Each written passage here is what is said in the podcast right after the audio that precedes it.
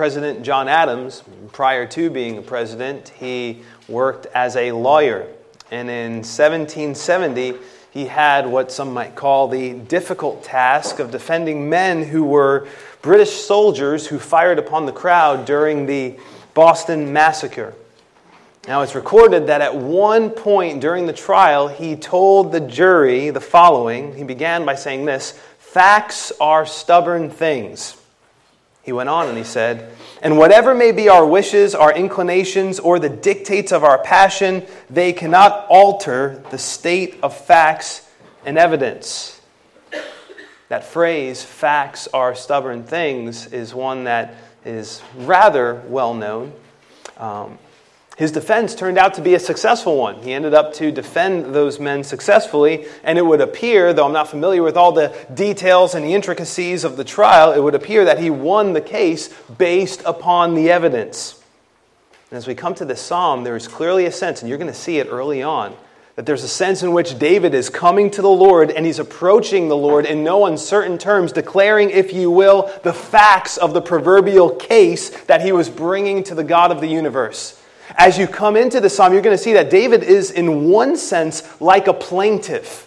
And he's bringing charges against others. And, and, there's a kind of courtroom feel, if you will, at least to the beginning part of the psalm. And in another sense, David is like one who is a defendant.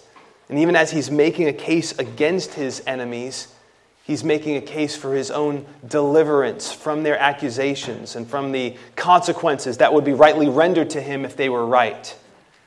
And he's doing all this based upon facts, based upon his innocence, and based upon their guilt.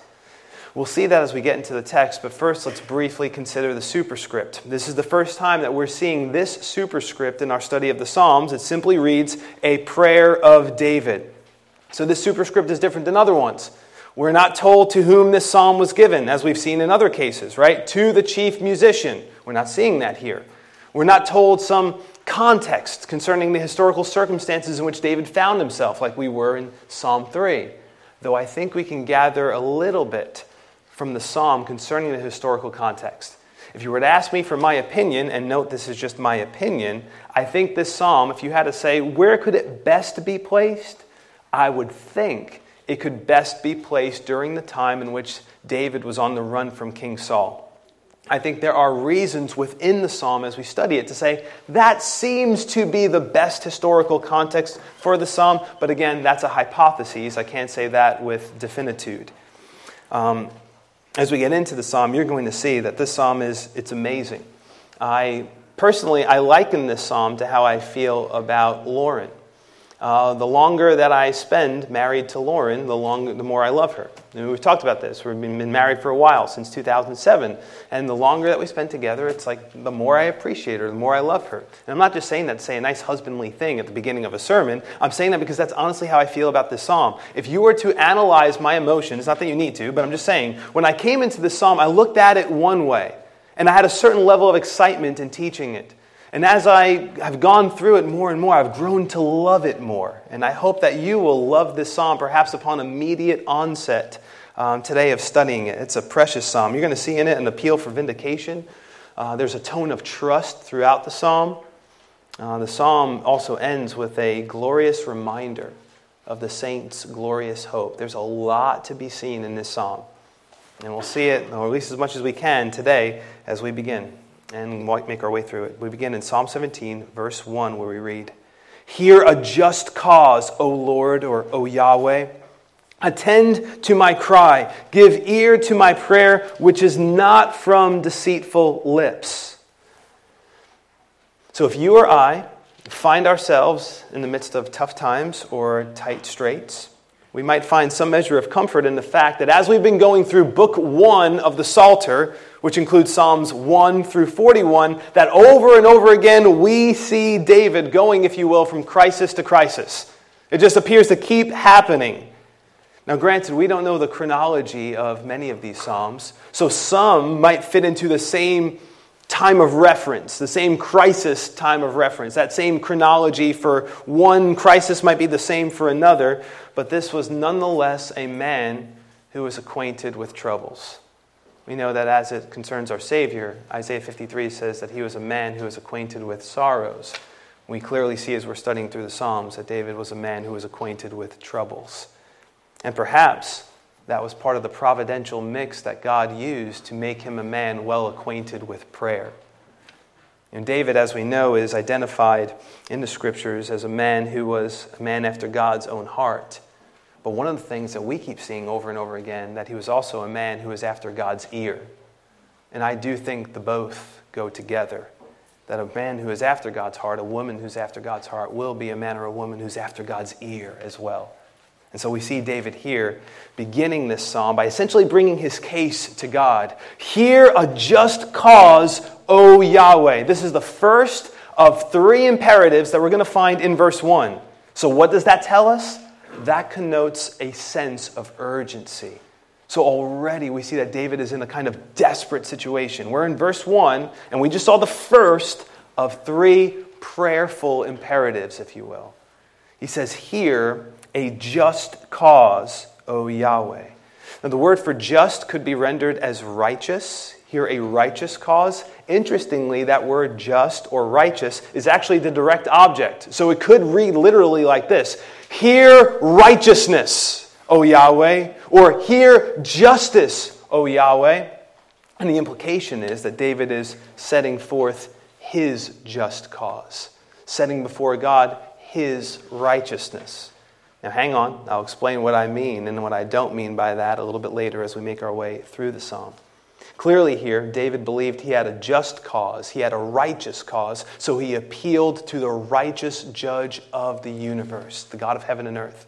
More important than how he would be identified or exonerated, so to speak, in the court of human opinion in one way or another, more important than that was that he would be identified as innocent and vindicated in the sight of God. And so he appealed to God and he appealed to that courtroom, as it were, with respect to this particular situation. When David said, if you look at the second line of verse 1, attend my cry, the idea is that he was seeking for God to give him earnest attention to his earnest plea. Attend to my cry. He is like a child in this moment who, in desperation, cries for his or her parents. I mean, the language here, cry, kind of connotes that. It's a kind of ringing out of one's voice. Hear my cry, attend to my cry. And one can imagine the earnest attention of devoted parents when they hear their child, their son or daughter, scream. One can imagine that and the way they would attend to the needs of such a child. And in that creaturely reflection, we get a little bit of a glimpse of a perfect heavenly one where our Heavenly Father so attends and so hears the cries of his children. And given the fact that David knew his cause to be a just cause, he expected God's help and vindication. So he wrote, third line of verse 1 Give ear to my prayer, which is not from deceitful lips. So David is again, now he's asking God to hear him, but now he's saying that his prayer is not from deceitful lips. And so, one layer of that is likely this I'm praying to you, Lord, and what I'm setting forth, as I'm setting forth a case for my integrity, which we're really going to see in verses 3 through 5, he's essentially saying, I'm not lying about this. I'm not self deceived. And he's not who some of his accusers made him out to be. He's not a deceitful man. So, you hear this prayer, Lord, it's not coming from somebody who is marked by, characterized by, deceit. I'm not what my enemies accuse me to be. And most immediately, we get the idea hear my prayer, which is not from deceitful lips. So, this isn't an outworking of self deception, my prayer in this moment, which suggests something rather scary. That sometimes, perhaps, our prayers could be an outworking of our own self deception. Now, to attempt to deceive God would be fruitless because nobody can deceive God right? Uh, God's not going to be deceived. God knows our thoughts. He could see our hearts. He knows all things perfectly. But it is a rather scary thought just to take a moment to say, wait a minute, my prayers can actually be an outworking of self deception. You can imagine a scenario in which you're talking to God about somebody who offended you, and you have a completely wrong view of the situation, and you've mistaken the whole idea that you have offended them more than they have offended you. And you could be looking to God for vindication when really what you need is to apologize. See, there's all kinds of ways in which we could be self deceived. And one of the ways to avoid that, we're going to see a little bit later on in the psalm. But David is saying here that his prayer was not an outworking of self deception, it's not coming from deceitful lips. In Spurgeon's Treasury of David, one writer put it this way speaking of ones who would pray from deceitful lips. Uh, they have Jacob's voice, but Esau's hands. They profess like saints, but practice like Satan's. They have long prayers, but short prayings. Honesty, an open confession of sin, a kind of continuous request for God to examine our hearts and to try our hearts is a great way to avoid that kind of praying and to practice true praying. You can pray, and I'll mention this verse again a little bit later on, like David did in Psalm 26, verse 2, asking the Lord to examine you. He is the one, after all, who tries and searches the reins of the heart. You could ask Him to examine you. You could ask Him to bring to the surface things that you are missing. Well, as we go on, we see David continues and he prays in verse 2 Let my vindication come from your presence. Let your eyes look on things that are upright. So, in other words, David didn't want his vindication to come, and he probably knew it would be fruitless anyway, if it were to come as a result of his own doings, as a result of the work of his own hands. He wanted it to come from God's presence. Let my vindication come from your presence. Meaning, essentially, let my vindication come from you. That's essentially what he means there, as though from a heavenly tribunal, you might say. I like how Allen Ross noted the word order at this point. He said, quote, "The word order stresses this point. From your presence, my vindication, let it come forth." Now the word vindication could be understood as justice or sentence or verdict. And obviously David is expecting here a verdict of innocence. And again, the idea is that he wants the just judge of the universe to render his verdict. Whatever that might be, he expected nonetheless that the verdict would be in favor, in his favor, um, but he nonetheless looked for God to render the verdict. Second line of verse 2, he says, Let your eyes look on the things that are upright. The word for upright speaks of equity or things that are right. And David believed that he was innocent and he believed that his enemies were guilty, and he looked for God to kind of point that out by delivering him and by stopping them from what they were trying to do. You say, what were they trying to do? You're going to find out a little bit later on in this psalm. They were trying to do harm to David and hurt David, and he's looking for God to vindicate him. What would vindication look like? It would look like deliverance. It would look like showing David to have been in the right and his enemies to have been in the wrong get some layers of the vindication that David was looking for here. But I want to just I want to say this because I think this is helpful. How do you get to this point? Because David at this point is praying with a, a quite an amount of confidence that he's in the right. Like he's not wondering at this point, like, I wonder if I'm right or if I'm wrong. You know, you kind of tell me, Lord, and figure it out. And other times we see David pray along those lines. If there's any offensive way in me, O Lord, you know, search me, know me, try my heart, and things like that. But here he's come to a point where he, he's like, I, I know I'm in the right, and I'm looking for you to vindicate me. How do you get to that point? And I think we see how you get to that point in verse 3. In verse 3, he says, you have tested my heart. You have visited me in the night. You have tried me and have found nothing. I have purposed that my mouth shall not transgress. Now, I want you to notice we're studying through the psalm. If you were to look through verses 3 through 5, you're essentially seeing David make a case for his integrity. I know verse 5 looks like a prayer in our translation, but it could perhaps be better rendered as statements. We'll see that as we get there. So, David is basically making a case for his integrity, the beginning of which is found right here in verse 3. He says, he begins by saying, You have tested my heart. As the pulpit commentary notes, the word here essentially means tested or tried or examined from what I understand, that's how the word is used most often. You've examined me, you've tried me. It talks about kind of deep scrutiny that God would render, that God's eyes have evaluated David well. Interestingly, the word can also be used, this word right here, the first line of verse 1, the word for tested, can be used with respect to, say, goldsmiths or silversmiths who would put the gold or silver into a fire so that the impurities would come to the surface, that the gold or silver would be tested to find out you know, how good of a shape it was in. The impurities would come to the surface and be wiped off. So it can be used in that way as well. The word in the third line, the verb, in the third line of verse 3, look and you'll see it. You have tried me and have found nothing, is used even more often with respect to goldsmiths and silversmiths and that kind of thing. Um, the first one a couple of times, this one uh, a number of times. So David is essentially saying that you have tested me, you've examined me, you've, you've looked me through and through. I have been like a piece of metal that has been put through the fire, as it were. You've tested me, and you've seen that in regards to this issue, nothing has come to the surface that would suggest that I am at fault and that I am guilty here and that my enemies are right. Because notice what he says at the end of verse 3 You have tried me, and you have found nothing. You have found nothing. Now, let me offer a bit of clarification here, lest anyone get confused. David is not saying to the Lord, You've examined me, and you have found me to be sinless. That is not what David is saying.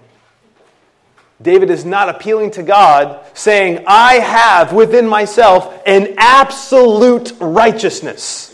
You've examined me, and you know I am perfectly righteous. Mm-mm-mm. David here is appealing to God with what you might identify as a relative righteousness. With respect to this situation, you have examined me, you have tested me, and with respect to this situation, you see that there is nothing in me that is guilty like my adversaries are accusing me of being guilty of. That is the idea here. He's not saying that he's sinless. He's saying that with respect to this situation, he's blameless. And you'll see David do that kind of thing in the Psalms. And if you don't know what's going on, you might think, wait a minute, David is appealing to God, saying that he's basically perfectly righteous and sinless. No, no, no, not at all. But in this case, he is saying that he's blameless. Now, we looked at line 1 and line 3 of verse 3, but take a look at line 2. Line 2, he says, You have visited me in the night. You have visited me in the night. When you see that word visit, it often connotes a kind of divine, gracious condescension. A gracious, divine condescension. that word is used in Genesis 21 1 when it speaks of Yahweh visiting Sarah and she conceived. That word is used in Exodus chapter 3, verse 16, when the Lord told Moses to tell the children of Israel that he had visited them and he had seen what had been done to them in Egypt. That word is used in the first chapter of Ruth when Naomi had heard that the famine had been broken and that the Lord had visited his people in the land of Judah by giving them bread. So, this language, it's, it's beautiful language. It speaks of a gracious, divine condescension. And David says that the Lord visited him in the night. It's as though the Lord inspected him in the night, in the dark, when no one else could see him, when the thoughts and recesses of David's heart and mind were open and laid bare before the Lord and not anyone else, when who David truly was was not on display for anyone else but for God. God had visited him in the night. And you look at the lines that surround this, the implication is you've seen, Lord, that I am without the guilt of which I'm accused. Now, if this was written during the time in which David was on, during David's time of flight from Saul, the idea might be something like this You've examined me and you've seen me, you've visited me in the night, and you know that I haven't planned some sort of mutiny or uprising against Saul, that I don't, I don't have and haven't had evil intentions towards him. That might be the idea if this is the historical context. He didn't find in David's mind mutiny, rebellion, or mischief with relationship to Saul, if that was the context historically. Now, by way of application, I want to ask you this What do you think about when you are laying upon your bed at night? David spoke of those in Psalm 36, verse 4, who devise wickedness on their bed. So there's a whole bunch of people throughout this world, especially fallen men, in one way or another, is going to be thinking on things that do not please God or devising mischief or wickedness while laying upon their beds. David described himself in Psalm 63, verse 6, as one who meditated on God in the night watches. You know, you, you might think of the time in between you putting your head on your pillow and falling asleep as kind of like wasted time. But it could be very precious time. It could be time in which you take a few moments to just invite the Lord to examine you. Maybe you meditate on divine truth. You know, the psalmist said in Psalm 119, verse 148 My eyes anticipate the night watches, that I may meditate on your word. You know, going to bed could be a precious meeting time with the Lord. And I'm not discounting praying before bed, but I'm talking about when you're laying on your bed and when you put your head on your pillow, you can anticipate that as a precious meeting time with the Lord. I used to, when I I don't know if it was when I first came across the concept of biblical meditation, but I loved the idea of trying to love the Lord with all my mind.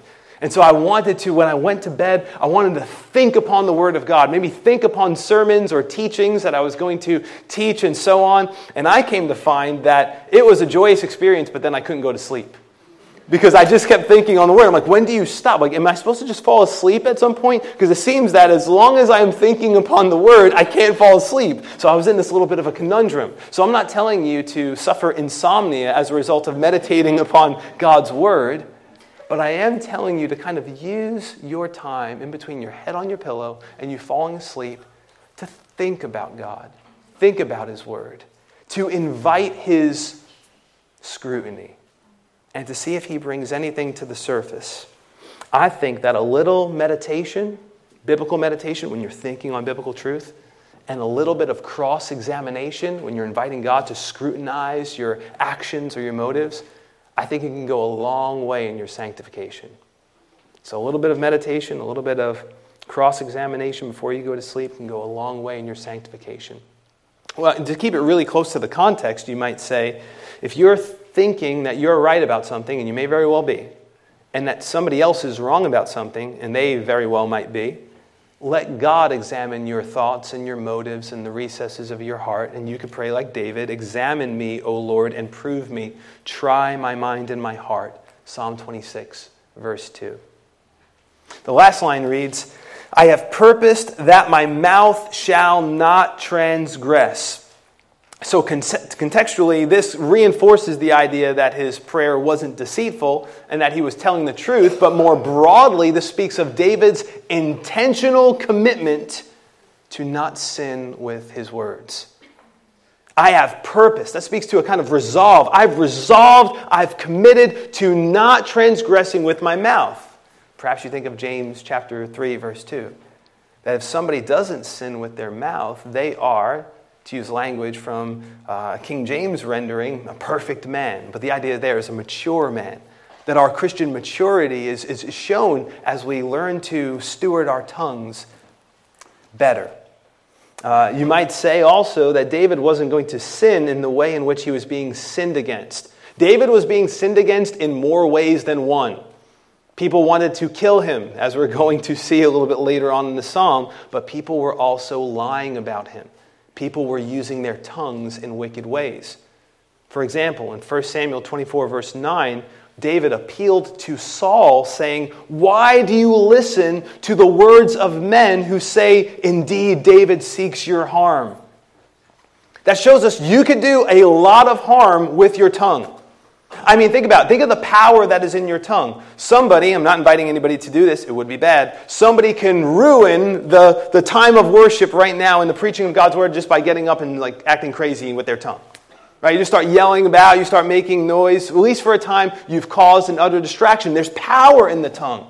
Men were fanning the flames of Saul's envy and jealousy and hatred of David. There's power in the tongue. Doubtless, there could have been individuals who perhaps could have sought to extinguish that flame, but they didn't. And I think it's important for us to think that throughout the course of our lives, there's only so many words that you will be able to speak this side of eternity. There's different renderings um, you can find. I haven't done a deep dive to know what the a- actual average is of words that are spoken by men and women throughout the course of a given day. I've seen a bunch of examples. I've seen some that seem way too low, and I've seen some that seem way too high. I've seen some disparities between men and women that seem way too large. Like men only talk this much, and women talk this much. I've seen a kind of happy um, middle ground, so to speak, saying that the average man speaks a little less than 16,000 words a day, and the average woman speaks more than 16,000 words a day, so you can nuance that however you want. But if you think about that, every day, you're going to say a certain amount of words. Today, you're going to say a certain amount of words. Throughout the course of your life, the Lord knows there is a measured amount of words that you're going to speak. And perhaps today, if afresh, you, by the grace of God, purpose with your mouth not to transgress, then the percentage of those words that are stewarded for the glory of God and the good of men and women will go up. And that's a great way to look at your words. It's a stewardship with which you've been entrusted. It's for a short time this side of eternity. They'll be speaking on the other side of eternity, but for this side of eternity, let us take great care to make sure we use our words wisely for the building up of others and purpose with our tongues not to transgress. In verse 4, David continued to make the case for his integrity. He says, concerning the works of men, essentially saying, with regards to human actions and the things that men do, by the word of your lips, I have kept away from the paths of the destroyer. So God's word searched David's heart, such as the implication of God searching David, at least part of it. But God's word also directed David. By the word of your lips, I have kept away from the paths of the destroyer. Right? Psalm 119, the psalmist said, I've hidden your word in my heart that I might not sin against you. There's an old saying that you'll often hear preachers reference that goes something like this This book, speaking of the Bible, will keep you from sin, or sin will keep you from this book. So you often hear it's a great phrase. I don't know who originally said it, otherwise, I would credit them with it, but I don't know. But it's a great phrase. And it's a biblical idea because the idea is right here in the text. By your word, I have kept away from the paths of the destroyer. Now, when David says here, here that he's been kept from the paths of the destroyer, speaking of ones that are wicked and bloodthirsty and violent, maybe, maybe he has Saul in view here as though to say, By your word, I haven't done to Saul what he's seeking to do to me. You could look at 1 Samuel 24 for an example, when David had a great opportunity to kill Saul, and yet he felt his conscience pierced and his heart pierced when he had but a, a piece of Saul's garment. He's like, Look, I have, by your word, been kept from the paths of the destroyer. I'm not going to go down those violent paths. I'm not going to take vengeance into my own hands. He was kept from that. In verse 5, David writes, Uphold my steps in your paths, that my footsteps may not slip. Or, perhaps better rendered, my steps have held fast to your paths, my feet have not slipped. I love the idea of verse 5 being rendered as a prayer. Uh, I love the idea of that. And, and there is the, that possibility, but I think contextually, and you'll see this in the other translations, the latter rendering that I gave you better fits with the context. That this is David working out his argumentation before the Lord, making his case for his integrity. My steps have held fast to your paths, my feet have not slipped. So again, he's making a case for his integrity. Now, just as a quick note, if an Old Testament saint like David could say that, doubtless that New Testament Christians can find themselves in situations where they can say the same thing too. I mean, sometimes we can be so acquainted with our fallenness that we can make excuse for all kinds of sinfulness when we are nonetheless, as Christians, not just pastors, but as Christians, we're called to be blameless. And I think that's a good reminder. If David could speak that way and pray that way, such should be the aim of all of us in our dealings in this life, though we know we will not be perfect and we will need to continue to confess our sins to God. So I don't think this was a prayer here, at least that doesn't fit with the context as well as the statements would.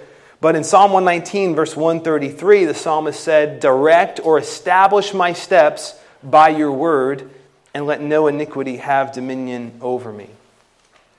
It's a great reminder to not only keep yourself from temptation's path, but to pray that God would keep you from temptation's path. So in this verse, you kind of get the idea that David's saying, I've been kept from temptation's path, making a case for my integrity. But in Psalm 119, verse 33, we have a clear example of the psalmist basically saying, Would you keep me from temptation's path? Would you uphold me? Now we see David, assuming verse 5 wasn't a prayer, we see David return to prayer, particularly prayer for protection. He says, verse 6, I have called upon you, for you will hear me, O God. Incline your ear to me and hear my speech. There's a precious verse right here. They all are, but there's something uh, to be noted about this that I think is especially precious to us. David called upon God. Why? What's the argumentation here?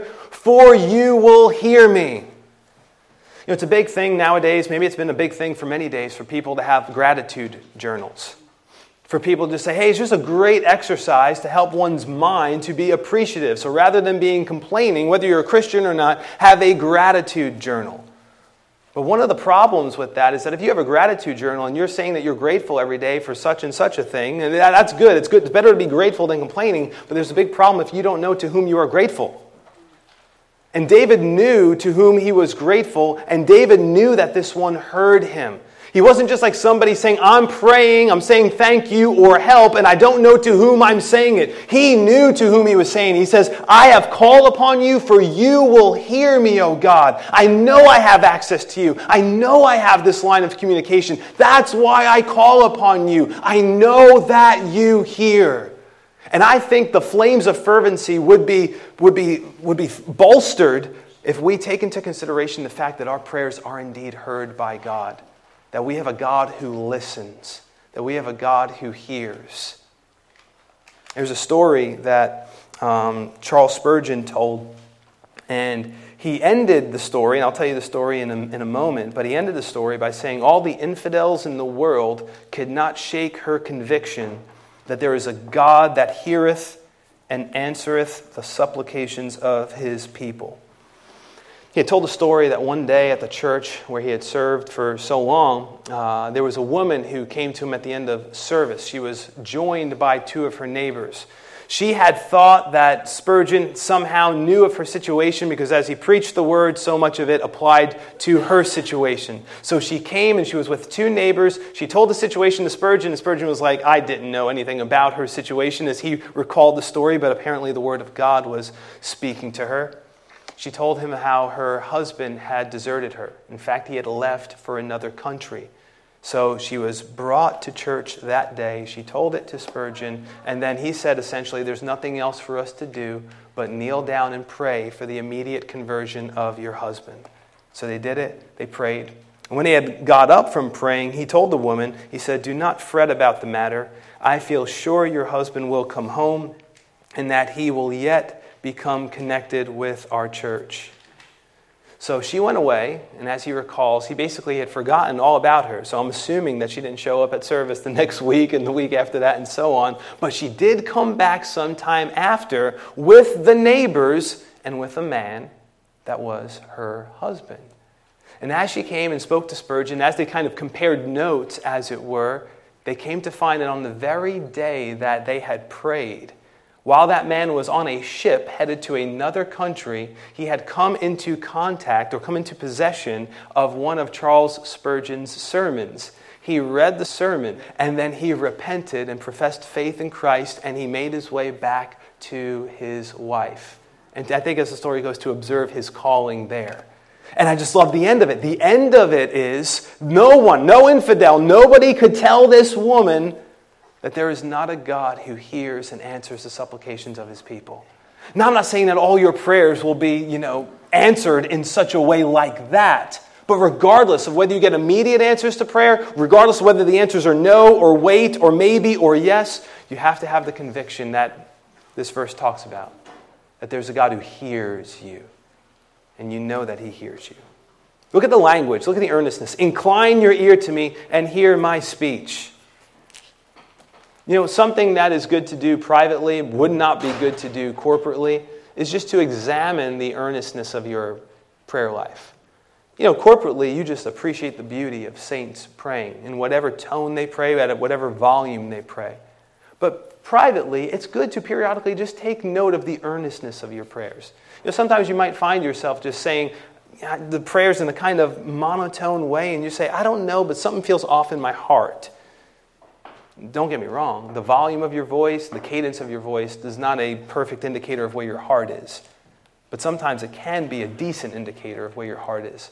And there's a sense of urgency here that is joined to true faith. I call to you because I know your answer. You answer. Incline your ear to me and hear my speech. Well, David, as we know, didn't want God just to hear him. He wanted God to deliver him, and we see that in verse 7. Show your marvelous loving kindness by your right hand, O you who save those who trust in you from those who rise up against them. So, if verse 6 told us our God is a God who hears, verse 7 reminds us that our God is a God who saves. He's a God who saves. David begins by saying, Show your marvelous loving kindness. Alec Motyer could rend- renders this as possibly show your marvelous, show how marvelous is your committed love. That word for loving kindness is the Hebrew word that speaks of God's covenant faithfulness, his loving loyalty. Notice here that this loving kindness is not measly or moderate, it's marvelous. It's marvelous. You think of the song that we sing, Marvelous Grace of Our Loving Lord, grace that exceeds our sin and our guilt. It's not measly grace, it's not moderate grace, it's marvelous grace. How marvelous is it? It exceeds our sin and our guilt. You want to get a better understanding of how great the grace of God is? Take note of how great your sin is. And if you could see a little bit better how great your sin is, you don't stop there and just say, Wow, I am a horrible sinner. No, you continue and you say, I have a great Savior because His grace is greater than my sin. It's marvelous grace. Oh, you who save those who trust in you. There's that word trust again. And as we've been going through the Psalms, we know that that word speaks of taking refuge in one. You save those who take refuge in you. What is generally true with respect to physical safety is always true when it comes to trusting God and finding refuge in the gospel. Here we have a little bit of a reminder of the biblical paradigm. Be assured today that if anybody would come to God for refuge, particularly the refuge of forgiveness of sins, He saves all of those who put their trust in Him. What does it look like to put, their, to put one's trust in the living God and His gospel? It looks like putting trust in the person and work of His Son. He saves all who come to the Lord Jesus Christ for the forgiveness of sins. Everyone. I don't know what you've done. I don't know how long the list of your sins are, but I know they're long. You may think of them as moderate, but let me assure you, they're long. Longer than you could imagine. If you had to do a research paper and I gave you all month to work on it, to record for me in great detail the comprehensive nature of all the sins that you've committed during your life, you could not do it. You would only get a small percentage of the ways in which you have rebelled against God. You'd basically scratch the, the surface of the things that you know, yet alone the things you do not know. So I don't know all that you've done, but God does. And He's willing to forgive all of your sins when you come to His Son and you say, I believe Jesus Christ is the Messiah, the Son of God, who died for my sins and rose from the grave. He saves all who trust Him. If you believe the Word of God, then you believe Jesus is the only way. To not believe Jesus is the only way and to not believe Jesus' work is sufficient is to make God out to be a liar. It's to say, You have lied, there are other ways. You have lied, I am good enough. To believe the gospel is to say, Your word is true, there is no other way, and the work of your Son is sufficient. And He saves all who put their trust in Him.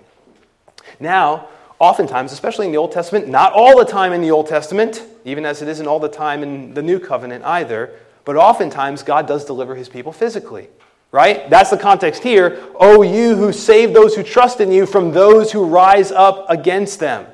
David knew that experience many times throughout the course of his life. Not only David, but those who were with him. Again, we get a little bit of a glimpse into David's situation. He had people who were rising up against him. More about that as we get into the latter verses. Verse 8 reads Keep me as the apple of your eye, hide me under the shadow of your wings. A beautiful verse in more ways than one. First, the structure of this verse is beautiful. It's a Hebrew chiastic structure. Um, just simply meaning, simply meaning that if you were to look at it in the Hebrew, you have those verbs beginning, um, beginning and ending, kind of bracketing what's being said here. You got keep me at the beginning and hide me at the end. And right in the middle, in the Hebrew, you have these two beautiful metaphors. Keep me, keep me as the apple of your eye. As the apple of your eye. Now, when David says that here, he's speaking of the pupil of one's eye. When you hear in biblical language the apple of one's eye, you're thinking of the pupil of one's eye. And you and I do well to protect our pupils, right? If somebody gets near to your face, right? After service, if somebody's like a super close talker and they're coming near to your face, you're going to blink and you're probably going to back up. You instinctively know I, this, is, this needs to be protected here. I, I need to have a certain distance here from this or that or from whatever it might be. Keep me as, as, as, as, the, as the way in which people protect their pupils. Protect me as the apple of your eye, using this beautiful anthropomorphism, speaking of God in human language. Keep me as the apple of your eye. But then he also says, and we see that second metaphor, which is also beautiful. That metaphor, used in other places in the scripture as well, even as this metaphor is, hide me under the shadow of your wings. Hide me under the shadow of your wings. As Dr. Barrick notes, the picture is rather clear of a large bird protecting her little ones. So, as a large bird would keep the little ones under her, and it speaks of both warmth and care and also protection, would you keep me like that? And I love thinking this. This is the, the third thing I would like to call your attention to. Not only the chiastic structure, not only the beauty of the metaphors, but again, so that you would see life through this lens, especially when guided by the scriptures that you would see these creaturely realities and say, part of the reason, maybe the main part of the reason why these creaturely realities exist is to teach us something about God. So, the way in which we take care to protect the pupils of our eyes, it's a great way for us to be reminded of the way in which God so cares for his people. When you see a mother hen put her wings around her chicks, one of the reasons why that exists, perhaps even the main reason that exists and that happens in this world, is so that we might learn a little bit more about God and the relationship of His people to Him, the compassion of God. We think of how Jesus even used this language in Matthew 23 when speaking to Jerusalem, how He longed to gather her as a hen gathers her chicks, but they were not willing. These creaturely realities speaking to dynamics and attributes of God that are so precious for us to observe and worship in light of. This is also a prayer you could pray, by the way. You could pray this prayer in verse 8. And now we see what David needed protection from. Verses 9 through 12. From the wicked who oppress me, from my deadly enemies who surround me. So no wonder why he's praying with such fervor. He has the wicked who were oppressing him. Shaddad is the verse here, is the word here in the Hebrew. It means to destroy or to ruin or to deal violently with. It's a very strong word. From the wicked who oppress me, from my deadly enemies who surround me. Who surround me.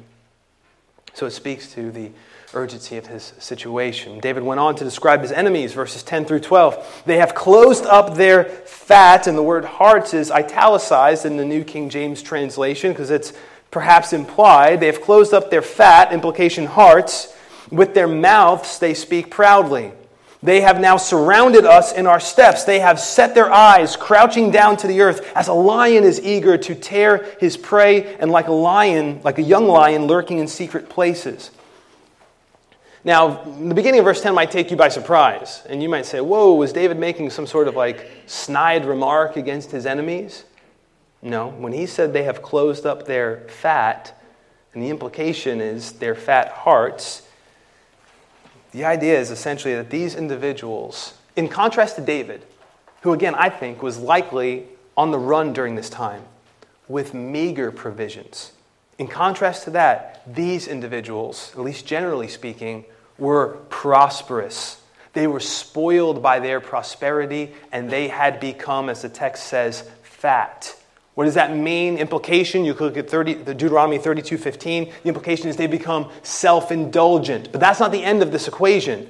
They were prosperous, they had become fat, the idea being they, they were self indulgent, but the implication, as noted in the word hearts, is that they had also become callous. They had closed up their fat hearts. They shut the doors of their hearts, as it were. They had no room for sympathy. They shut up the doors of sympathy. No sympathy was coming through or going out, especially amidst their prosperity. And that's something that prosperity can do. Prosperity can make people complacent, and prosperity can make people callous.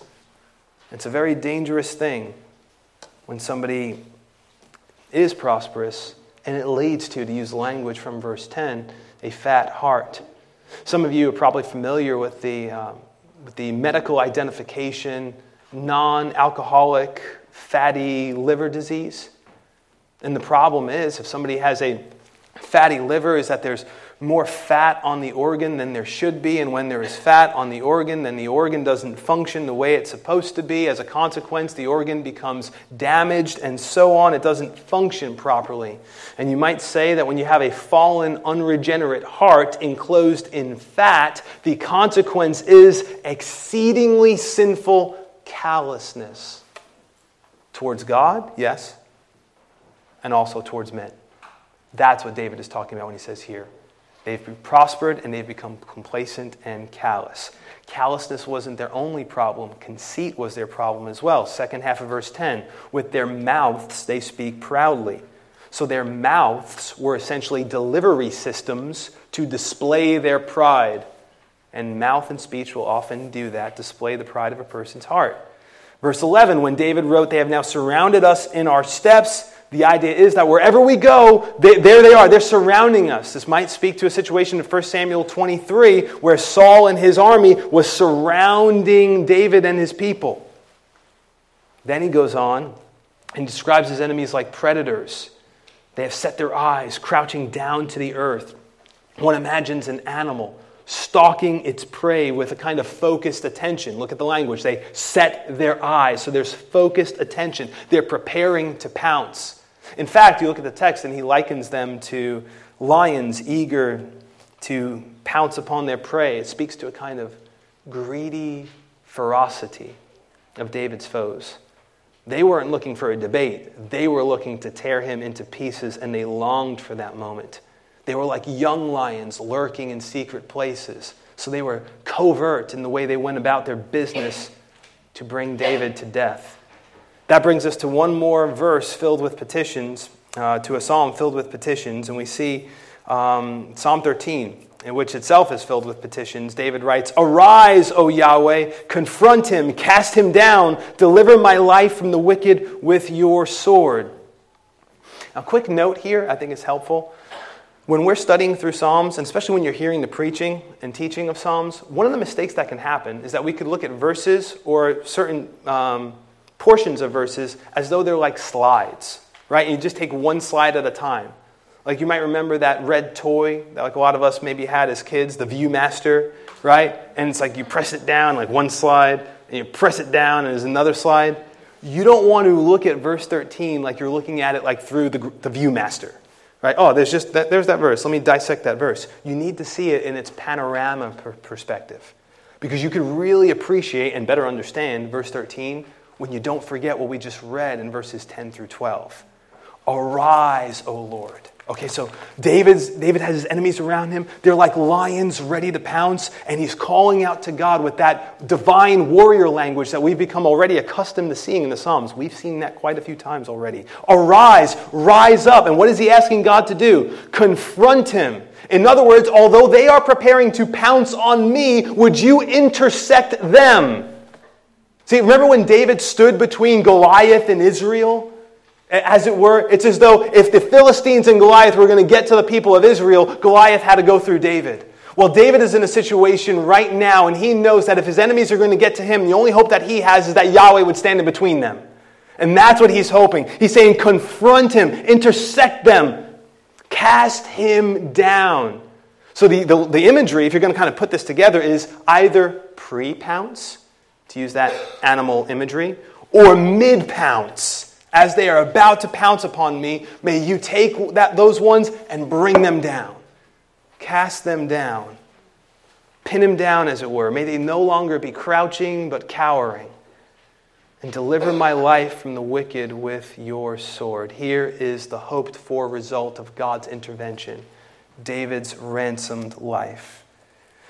If you would allow me, before we look at the last two verses, I quickly want to make another gospel application in this moment as it came to my mind in preparing.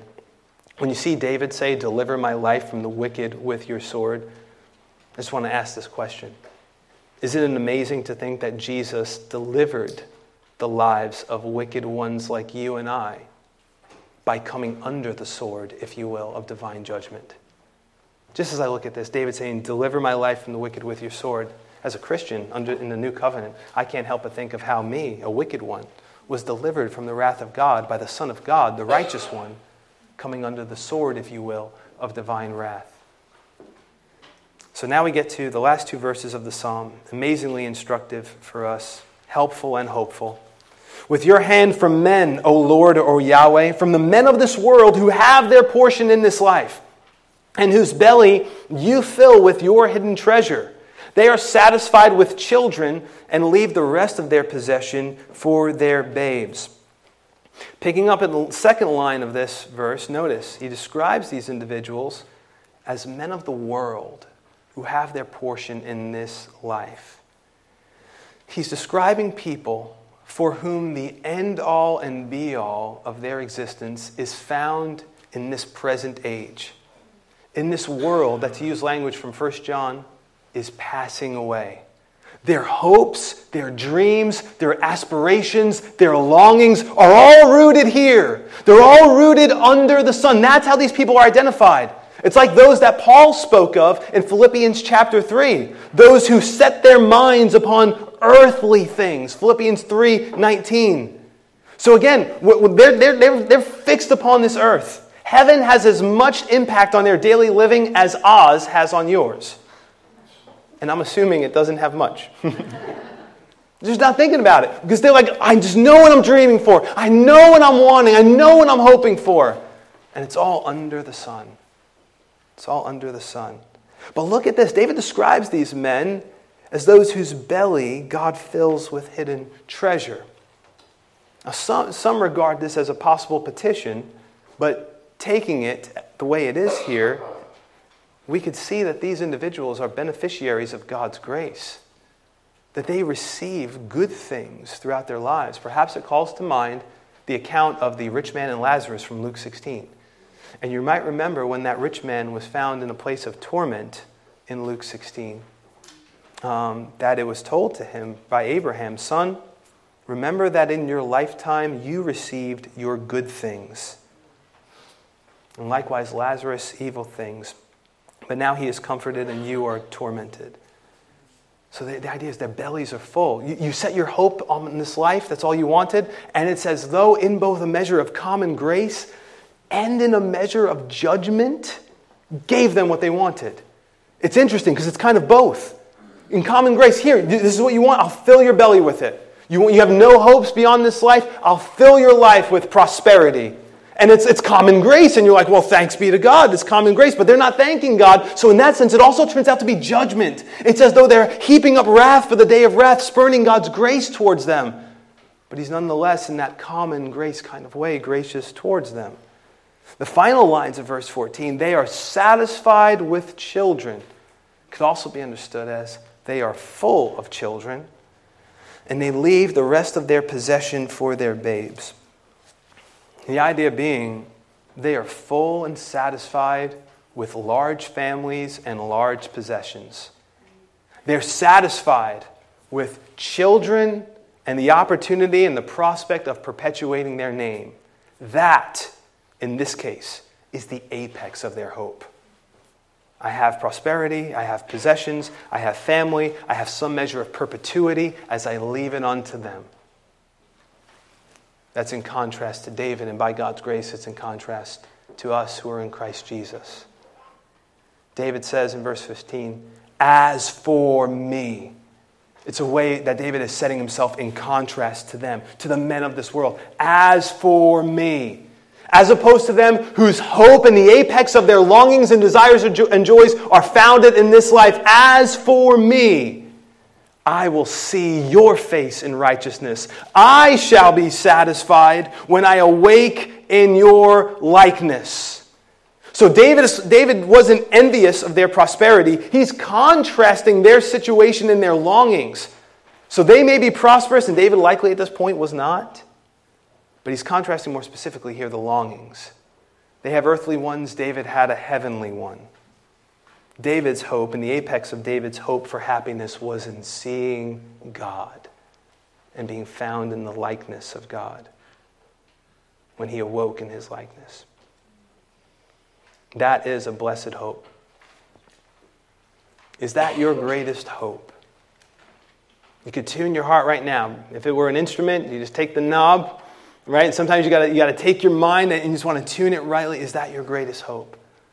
Think about the joy that you have when you see the faces of people that you love.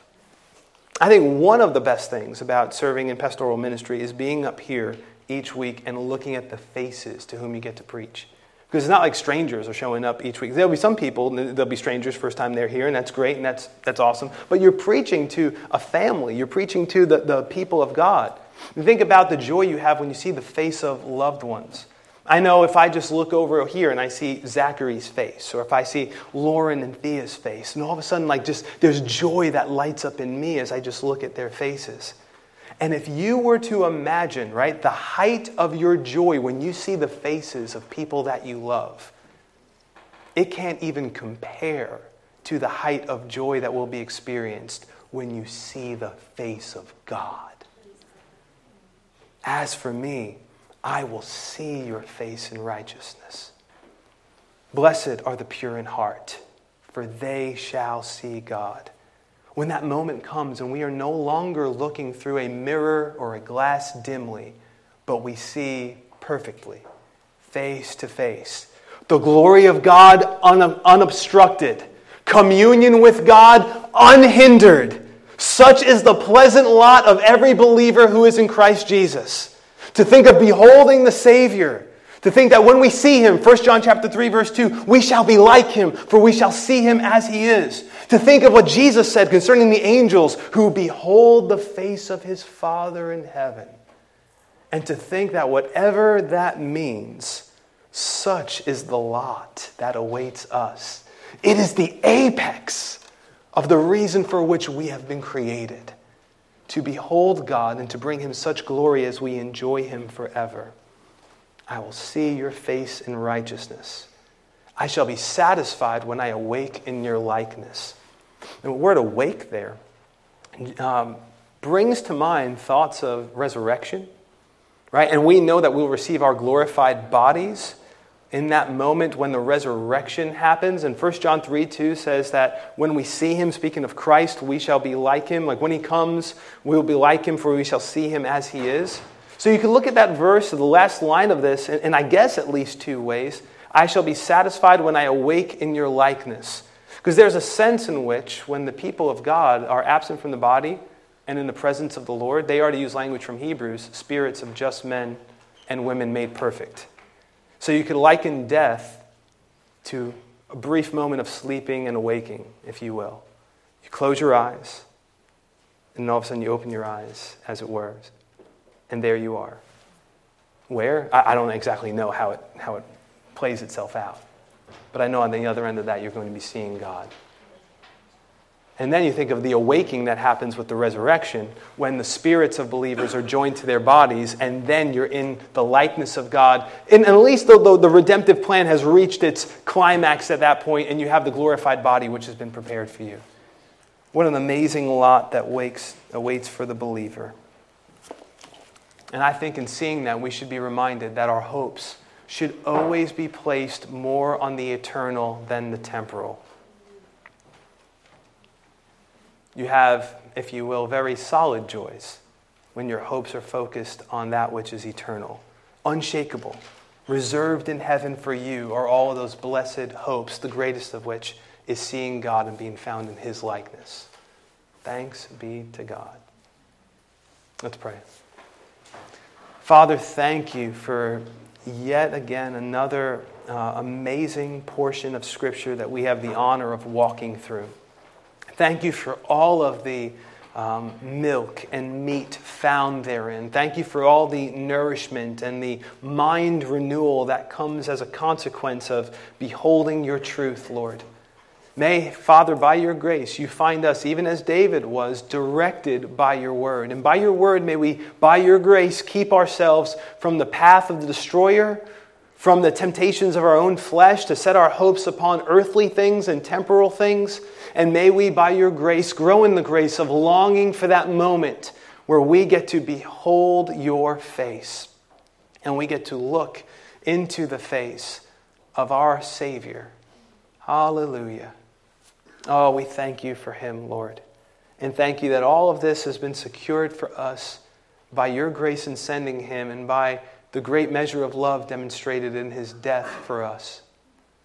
So, Lord, if there'd be anybody in this place who hasn't come to that place today, I pray, Lord, that in light of the gospel calls that were made in this teaching, I pray that you would bring them to a place of trust in our Lord and Savior Jesus Christ. You save all of those who put their trust in you when they believe in the gospel of your Son by your grace.